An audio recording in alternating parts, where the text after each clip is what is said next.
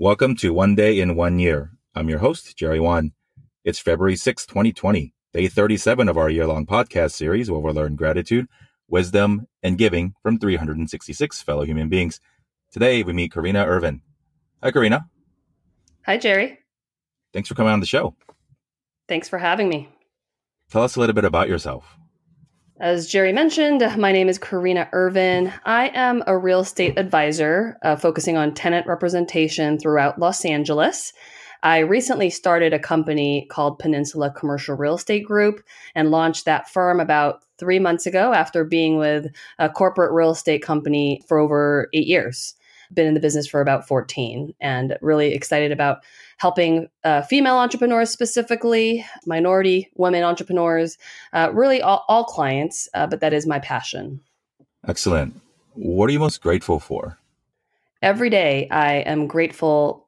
I start my day with being grateful of gratitude for my family. I have two little girls, a three year old and a six year old. Um, always very, very grateful for them. And my husband, who's my best friend, my partner, um, we've been married for 10 years, and just family. That's first and foremost the, the, most important thing in my life. So, and being alive, really. Those are all, all things that I too am grateful for. And whatever we're going through in life, uh, starting the day with that is, is really, really helpful and, and helps uh, get our day off to a great start. What, what has been your greatest life lesson thus far?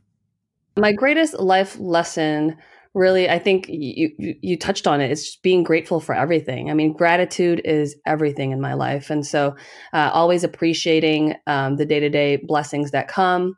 And my uh, and really life lesson is just moving through uh, life. It's a journey. It's a roller coaster. Um, there's ups and downs and never get too hung up on the highs and never get too hung up on the lows and just keep moving forward. Awesome. Great great answer again. And is there a cause or an organization that you pledge to give a day to in 2020? I pledge to give uh, a day or multiple days to various organizations. I'm on the board of several groups. Obviously, USC Asian Pacific Alumni Association, which Jerry and I are a part of. We have, you know, the Day of Giving. Uh, I'm going to be volunteering for that. Uh, I'm also part of another board called the Filipinos in Institutional Real Estate. Um, you know, we raise money, we raise funds, we support education and, and more Filipinos getting into commercial real estate, institutional real estate. So definitely involved in scholarship pursuits and endeavors for that.